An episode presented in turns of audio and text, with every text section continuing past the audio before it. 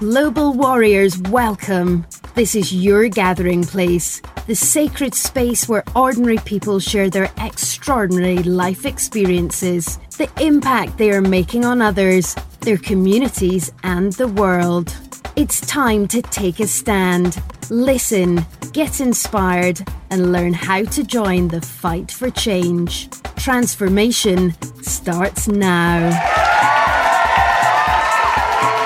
Now for your host, Keisha Reynolds. Okay, Global Warriors, welcome to the show. I'm so excited to bring to you today Mr. Andrew Warner.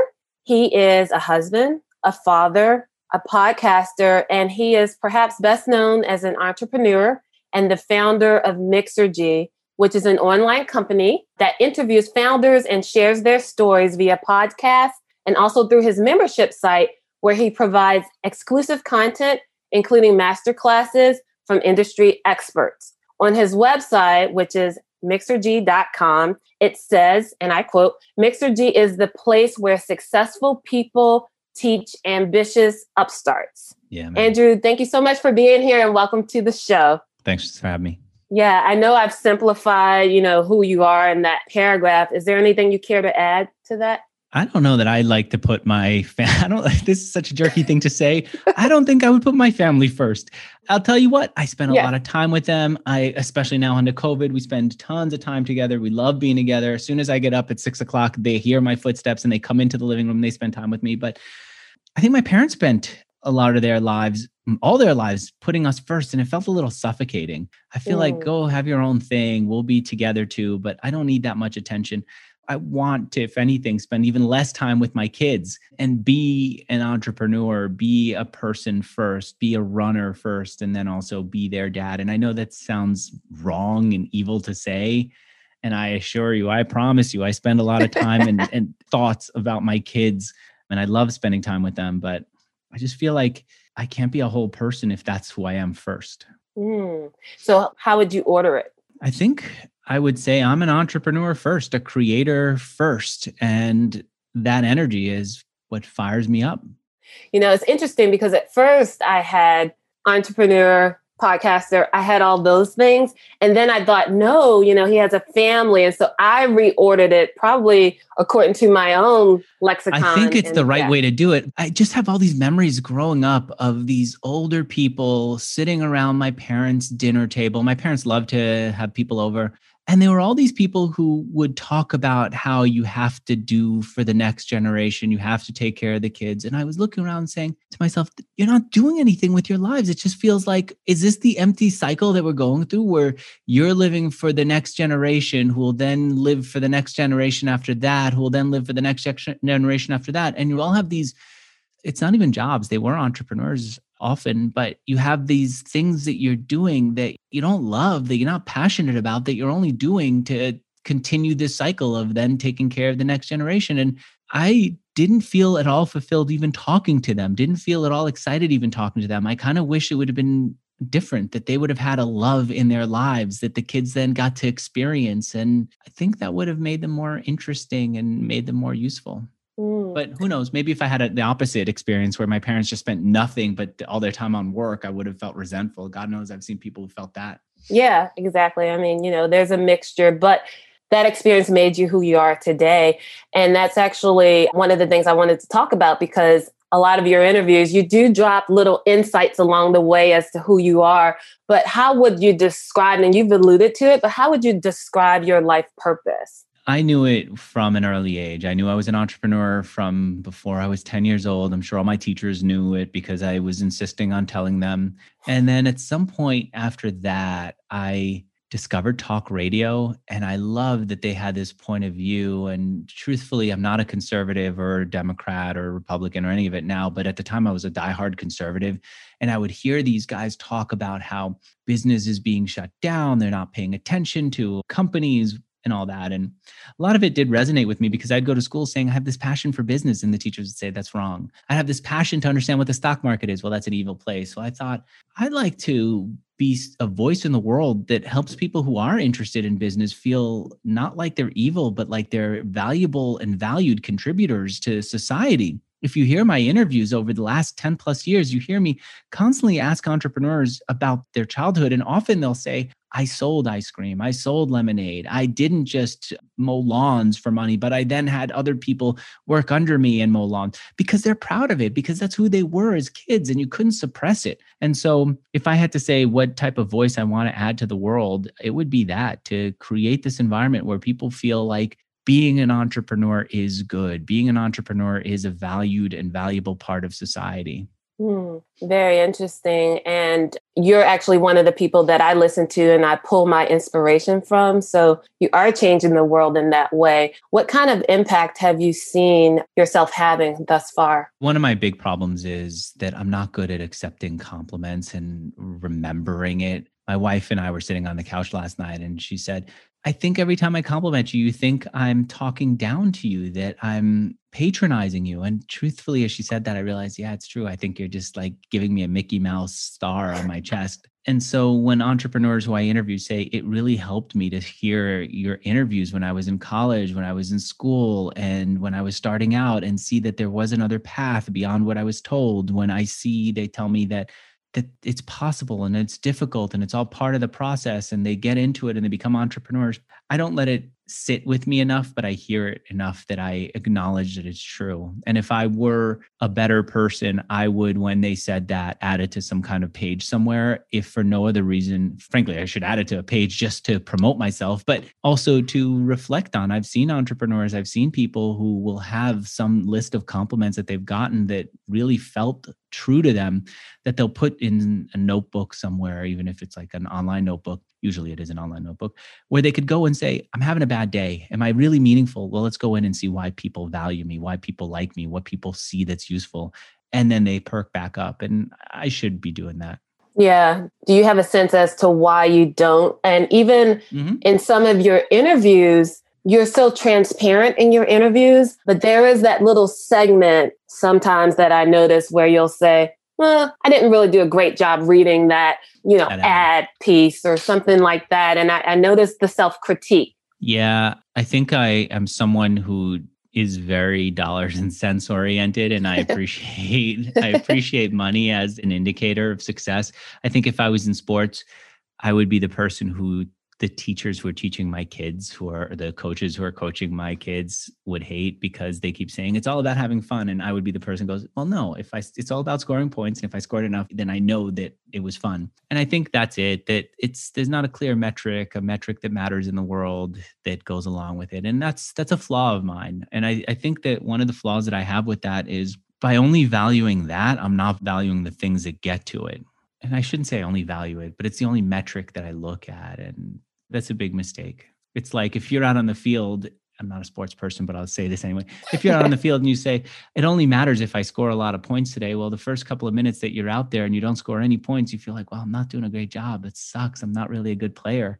Instead of saying, well, I love this. I'm going to score. This is what matters, not where I am now, but where I'm going.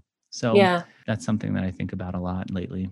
That makes sense. So I guess just along that line, are you a person that thinks about the things that you do well. I mean, I know you're known for being a master interviewer. Do you consider yourself one as well? I do spend time pushing myself to be aware of what's going well. I do constantly say, Who needs help? Mm-hmm. And that's partially to know what people need help with because I think as an entrepreneur, I have to be of service to people. And so I constantly go out into the world and say, if you need anything, if you need any kind of help, just hit me up and I'll be there and we'll get on a call. I don't say that it's always, I don't have an open door policy. You can't just barge in while in the middle of something. You can't just text me and say, Andrew, you said I can need help anytime. But I will often send out an email to my whole email list, put it out on social media, put it out in different places and say, if you need help, I'm here and I'll work with people. And I do acknowledge that over the last few years, one of the things that people need help with is interviewing, having better conversations. And I'm someone who is so systemized that when I wanted to get good at interviewing, I would learn from people who did it better. I would create a Google Doc with a name for each of the techniques that worked and then a description of how it worked. And that's helped me. And it's also been something that I can use to help other people who are looking to interview. And having a process, having something documented does make me feel a sense of control and understanding. I love it. Are you a spiritual person. And the reason I ask is because I've always noticed over the years, and I've, I've listened to you for many, many years, but consistently, I guess for the last several years, you're on the cover of your podcast with the artwork and you have a mala in your hand. Yep. And so, what does that symbolize for you? Why do you have it there? And then, I guess, lastly, are you a spiritual person? The mala, for people who don't know, is it's these meditation beads. It's a bead bracelet that people use for prayer in some religions, for meditation in others. And what happened to me was I was on the cusp of selling my company years ago, and then it fell through.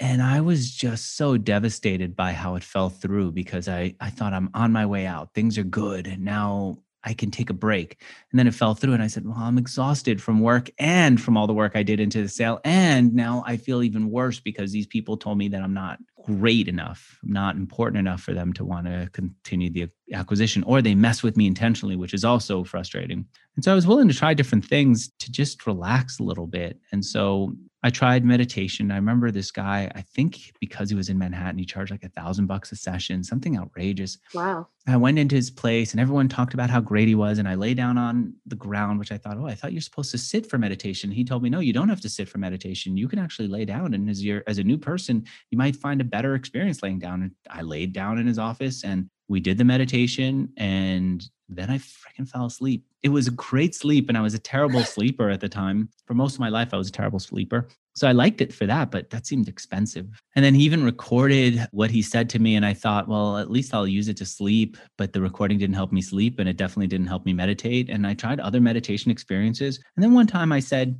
you know what?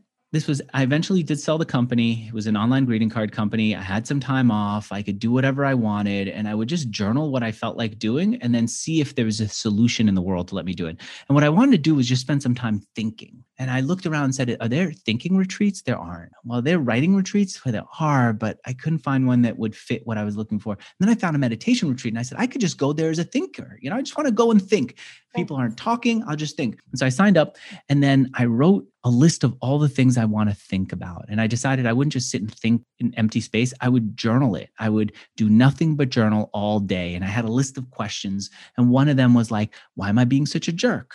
To people and uh, i forget the others but i remember the answer to that one after going to this spiritual place where i didn't feel connected to spirituality at all. It felt a little bit weird to me to be surrounded by but i remember the answer to that one was i sold my company and i had nothing to sell. And so if i suggested an idea and somebody agreed with it, I would then take a different position just so I could have them disagree with that. And then I could sell them on the new position. And then when they agreed with me again, because they saw that I'd achieved something and so I must know something, then I shift my position again just so I could have a thing to convince them. And I realized it's because I have nothing to sell. I'm just feeling empty. And so I'm trying to push sales where it doesn't belong. Anyway, I did all that and it was incredibly helpful for thinking through for a week, doing nothing but journaling through my ideas. And then this guy said, Well, are you meditating here? And I said, No. And I remember he had this ripped up t shirt, dirty jeans. I said, I don't even know how to meditate. It's not working.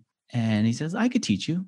And so, like the New Yorker that I was at the time, I said, Great, I'll pay you. And I don't think he even wanted to be paid. It was like a little weird, but okay. So, for $30, I think instead of $1,000, we went into the meditation place that they had. Might have been a temple or something in there, but he just sat and he said, I'm going to teach you how to meditate. And one of the things that he did was he said, I want you, as you're breathing in and breathing out, you're not going to be able to focus just on your breath. Just say the word so hum, so hum, and move your finger back and forth as you're breathing in. So hum, so hum. And what I discovered from that was it helped me stay in the meditation that my mind was so into movement so into thinking that if i tried to meditate somewhere I couldn't. My mind would wander a million different places. And so him saying that made me think, oh, so um, so uh, my mind would wander to did I pay him too much money? $30? Was it weird? Should I have just offered him $10? What's what's the right price for this? Nope. My mind would just go back to so um, so um, and I just stay focused and so um. Anyway, it worked out really well. And then I needed something that would allow me to meditate while I was walking around. And so I discovered, you know, instead of just moving my finger back and forth empty, I happened to be in the Balkans. Everyone was walking around with these meditation beads, these prayer beads. I bought one of them and I said, I'm just going to think about a thought and just move a bead. And it could be so hum, move a bead, so hum, move a bead. And I could even walk through life saying so hum, move a bead. My brain doesn't have to think about what do I need to do next? Where do I have to go? Did I fail at that? Did I make a mistake at that? No, I could just stay focused by saying so hum, so hum. And it worked. And those beads helped me stay focused and that was incredibly helpful. How long ago was that experience? Uh, it must have been like 15 years ago. So the beads were so helpful for me to just stay in focus. And what i learned from that was even when i wasn't using the beads to stay focused my mind would not wander to other things. It wouldn't wander to is this the right thing to say? Is this the right thing to do? Just stay so focused. And the beads were something i would just have around my wrist and if i was in a conversation, I would just move a bead, stay focused. If I was somewhere where I was bored, I wouldn't reach for my phone and just tinker with it. I'd say, This is a time for me to work on my mind. I just move a bead, say a word, move a bead, say a word, stay in focus. Do you need them still? I do. I don't do it as much, but I do need them. I do find that my mind will wander to different things where I don't want it to. And the inner critic will come up. The reason that you see me kind of punching with the mala beads on my face, what I'm really doing is kind of punching the inner critic and using the beads to do it. Because it. the inner critic will say, well, this is a mistake. It just wanders, it just yaps in my head. The beads help me stay focused and tune it out and stay in where I want to be. It's curious. So the inner critic still creeps up, if you will, although you've had all this success, I mean, you mentioned your greeting card company, mm-hmm. which you started in your 20s, and that was hugely successful. Why do you suppose the inner critic is always lurking still, despite your success? I wonder if it's just part of who I am. Maybe I have it. Maybe it's part of all of us. Maybe it's just a yeah. way that we analyze things.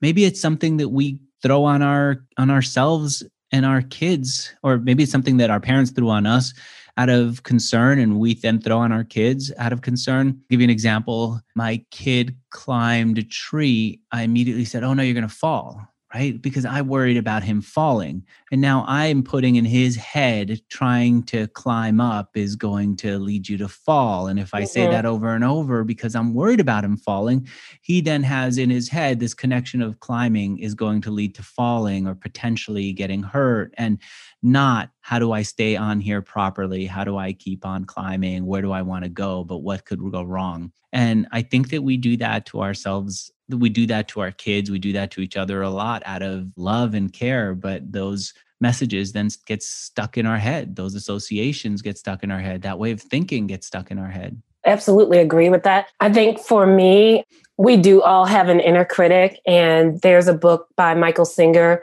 called the untethered soul mm-hmm. and he talks about that critical voice that's in all of our heads i think you're just more conscious of it than a lot of people are, which I think is great because that's how you can actually combat the inner critic and you have your method of kind of silencing the inner critic. Whereas I think many people, they don't even know how to differentiate between who is themselves and then that voice that's constantly critiquing in the background.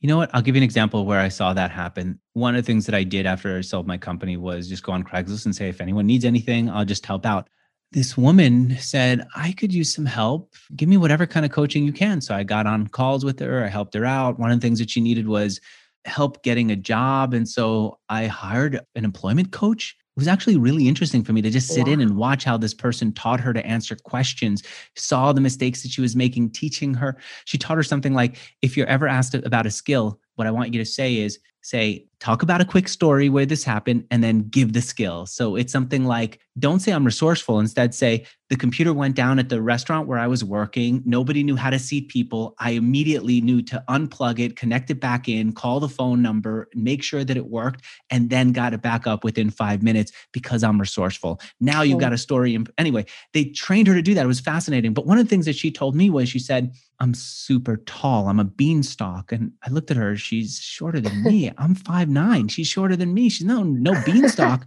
and then as she said it, she kind of laughed. And I said, What? And she said, Actually, my ex-boyfriend said that. That's one of the reasons why I broke up with him. And I realized her ex boyfriend used to say things like that to her. And so she got rid of him. The voice of her ex boyfriend in her head mm. was still there. And because it was in her head, she didn't get rid of it. She just saw it as a part of who she was. She wasn't even aware of it. It wasn't until she said it out loud to me that she's a beanstalk that she realized that she, and she laughed. Yeah. So, she integrated it. Yeah. Yeah. We think it's us versus if someone else said it to us, we'd kick them out of our lives. And it's just, Absolutely. that's the difference. Yeah, it's funny. Yeah, if you had a friend who talked to you that way, you would absolutely separate from that person. That's amazing. I've had plenty of experiences like that. What would you say you're most proud of? And so we talked about like the inner critic and we talked about where you felt like you could improve or you're constantly like judging yourself and pushing yourself. And maybe that's part of your drive. I actually think that is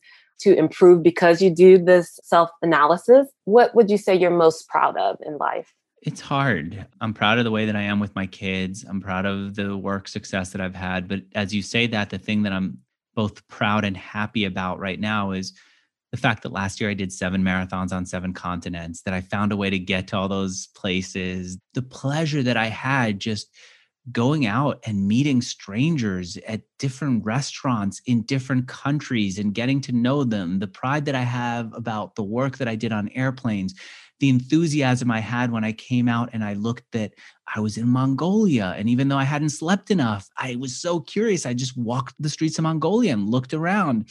And the first time that I landed in Antarctica, and I've never landed somewhere and said, This is so beautiful and different, and felt like I was in a different planet, but I felt that and all those memories make me feel both proud that I'd done it, that I found a way to get to Antarctica when it was difficult, that I got to run 26.2 miles on all those continents, that I had the experience, that it was no upside really, but it was absolute pleasure. That's something that I'm especially proud of. Yeah, I was enthralled by your whole journey. And you interviewed some of the entrepreneurs that you met along the way. Yeah. And you talked about your experiences the whole time. And I it was so impressive because it was clear that it was from a passion place for you. Yeah, I loved it. I guess what would you say you learned most from that experience? I know you're most proud of it. but what did you learn from doing that? When I reflected back, the thing that kept coming back to me was how hard it was to get to Antarctica and how at times I thought, whoa, if I don't get to Antarctica, I said I was going to run seven marathons on seven continents in one year. If I don't do that, I'm going to be a real failure here and everyone's going to know it. And that was tough and plaguing, but it was also encouraging to know I had to do it, that I couldn't just slack off, that I really wanted it and I wasn't going to pretend that I didn't want it and not make another phone call. And then I remember being creative with people and saying, Is there some way I can do it? Calling up a cruise line that went around or somewhere near Antarctica and saying, Technically, you'll be in Antarctic shores, right? In Antarctic water, right? Yeah. Well, can I get off the boat? Well, they check and then they say, No, we don't, we can't guarantee it. I say, All right, how about this? If you're technically within Antarctic waters, I would be happy to just run a marathon on the boat. And they said, well, if you run a marathon around the boat, actually it turns out you might slip and we don't want to take that liability. We can't promise you that you'll do that. So it was like constantly doing things like that. And then it finally hit where there was this one organization that's responsible for people who go and do expeditions on Antarctica. And they said, we will get you on our airplane with all these people who are going on these shockingly ambitious treks and we'll make sure that you can do your marathon and we'll take care of you that's what we do and they were fantastic. They got me on this old Soviet plane. In fact, even before I got on there, they made sure that I had all the right equipment so that I wouldn't freeze to death there. They came to my room, they made me lay out all my clothes. They checked through a checklist. They told me I was missing a few things. They sent me out to get glasses. I didn't think I needed sunglasses because come on, who needs sunglasses? I said, You need sunglasses. The ones that you have have a little bit of a hole on the side. We're not comfortable with that. I went and I bought sunglasses from Chile that completely covered my eyes so that there wouldn't be direct sunlight hitting it because it was so bright there. That was the Stuff fun part. Yeah. It sounds intriguing. I mean, those are memories that you'll be able to carry with you forever. Yeah. So I guess going back to Mixergy, I'm curious if so there's this part of you that likes to explore. You're very curious. I think that's the word for it. And I think that's what keeps you driving forward. Do you foresee an iteration to Mixergy? What does the future look like for Mixergy? I don't know. I've been thinking about that too. What I do know is that whenever there's something I'm curious about, I now have a platform where I can go and find out about it and meet people who can teach it to me. So for example, I was bumming out when my office was getting shut down during COVID. I remember the interview that I did as it was getting shut down was with an entrepreneur who was with two, with one investor who said this is basically the end, like financially. I said, we're going, he said, we're officially in bear territory. We're going into recession. And I thought, oh no. And then with another one, I talked to her about, can you imagine all the things we used to do? Like reminiscing as if we're definitely in a depression, reminiscing about, do you remember how we used to be so wasteful when we'd buy coffee? And the two of us would talk about, yeah, that was crazy times. Anyway, it turned out that things weren't that bad. But when I was trying to figure out what would happen, how do I deal with this? I just went out and said, who's doing better now? I want to learn from the people who are doing better now than before and be surrounded by it. And I suddenly got not one, not five, but a lot of people who are doing better. And I picked some to interview on Mixergy, and they were from all over the world. And so that opened my eyes to what was possible. And that's what Mixergy allows me to do to say, I am curious about this one topic. Who is doing it well? Who can I talk to? And then, boom, I get access to those people. I get to ask them the questions that I'm worried about, that I'm wondering, that I'm curious about. And sure enough, there are other people who are in the same boat, wondering the same thing. Yeah, absolutely. And definitely, I guess, what have you learned? I guess you're calling that series recession proof. Is that correct? Yeah, I kind of stuck with that title. It's probably a little bit, I think when we were going into recession, I thought, I want to know who, which are the businesses that are recession proof. My audience is wondering how could they survive a recession? Truthfully, what it turned out to be is this is a recession for just about everyone except for people in tech. That it's shocking that people in tech are doing better now than before. And so they're not worried about a recession. If anything, they might feel like they're well set up to go into a recession. It's like when the country goes into war and everyone's wondering what's going to happen to us, the people who are in the arms business are not worried about their lives. They're thinking we're okay. We're going into a different type of war and the people who are selling technology or in the technology space are not so worried about themselves. They're, they're feeling almost a little guilty for doing so well. Got it. Yeah. I wanted to ask what advice i guess would you give to someone just starting out building a business? And maybe specifically in the tech space since that's doing so well now what advice would you give someone seems like there are always these changes and when they happen they bring about big opportunities. I was just listening to a podcast that a friend of mine now or acquaintance gregory galant the guy who taught me how to do podcast interviews when i got started about 10 years ago he did an interview with the founder of okta and he said he worked for salesforce at a time when people were moving their contacts into the cloud and he got to watch how mark benioff created this real revolution in software. He used to have these buttons that he would hand out, Mark Benioff did, that didn't say Salesforce. I think they just said no software because it was about we're not going to force you to put software on your computers. We're just going to, you know, let you have your software in the cloud. So it just works. Anyway, he realized, the founder of Okta, that suddenly every business had lots of different software all in the cloud their people had to keep track of what apps the company had access to and what their username and passwords were on all those accounts and that created a privacy nightmare for a company but it also created a resource problem for them because they were paying for all these resources and their people didn't even know about it. And so he created Okta, the single sign on company. I think it's worth like $25 billion. I should look into it. I never heard about it before. Wow. My wife, who's in social market cap, let's find out how much it's worth. Okay. my wife helps for profit companies with their social mission. And mm-hmm. so she was talking to them, and I said, What is this company? And we started to find out how amazing Okta is. It's worth $35 billion today doing that thing wow. because Todd McKinnon, the founder, realized we're shifting.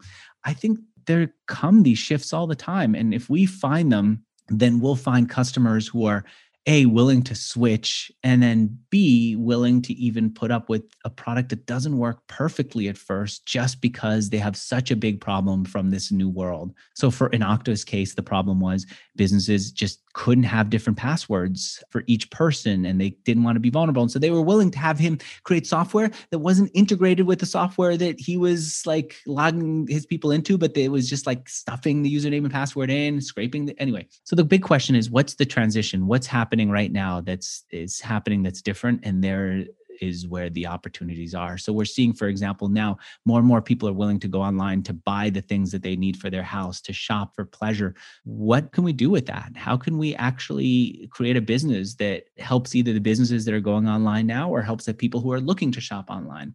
We're seeing other transitions. I'll give you a small one. I see more and more websites and apps being built with no code. There are people who want to learn how to do that. I see companies doing well teaching it. I see people do well just selling templates to people who are trying to create a no code code website using Notion, for example, because that's the new thing that's happening. We should just think about what's changing. What problems do our people have in this shift and then jump on those opportunities? Absolutely. I get ideas all the time from listening to your guests, perhaps too many ideas. And so, a creative person like me, I'm just kind of all over the place because I want to try everything. And I have dibbled and dabbled and, you know, I've gone into software at one point. It didn't work out, but, you know, that's how you grow, you iterate. But it's a very wise point, I think, to kind of look at where we are and look at where you can fit into that or solve a problem of today's modern society. What would you say your legacy is when it's all said and done? What is the thing that you're going to leave behind, or what is it that you want people to know about you or what's your mark in the world? When Steve Jobs was dying, he didn't leave a rule book for Apple saying, here's how to do it. He left them case studies. He said, instead of doing what I tell you to do, just see how we thought using case studies. My favorite part of going to business classes at NYU was they had the Harvard business cases where you would see some entrepreneur or business person's problems, think it through, and then see if you could come up with an answer. But we needed to know what they were doing to understand their thinking and their problems. I say that because I now have over 2,000 entrepreneur detailed stories on my site where you can see how they decided to make the decisions that they did, what the ramifications were, both good and bad.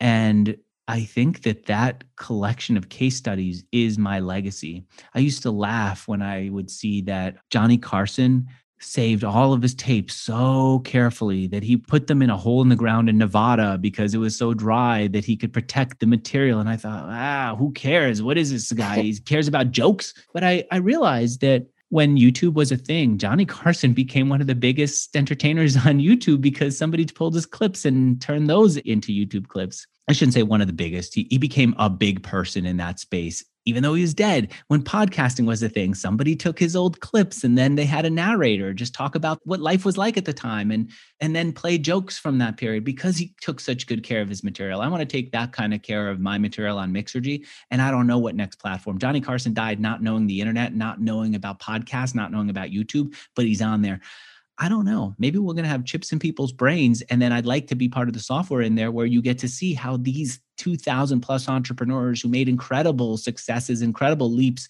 for society, how they thought and be able to think like them a little bit from each person. And I think that that's a dramatic improvement in, well, maybe it's overstating to say it's a dramatic improvement. I'd like to have a bigger impact than that. But I think that's the legacy that you now have all that. Beautiful. Thank you.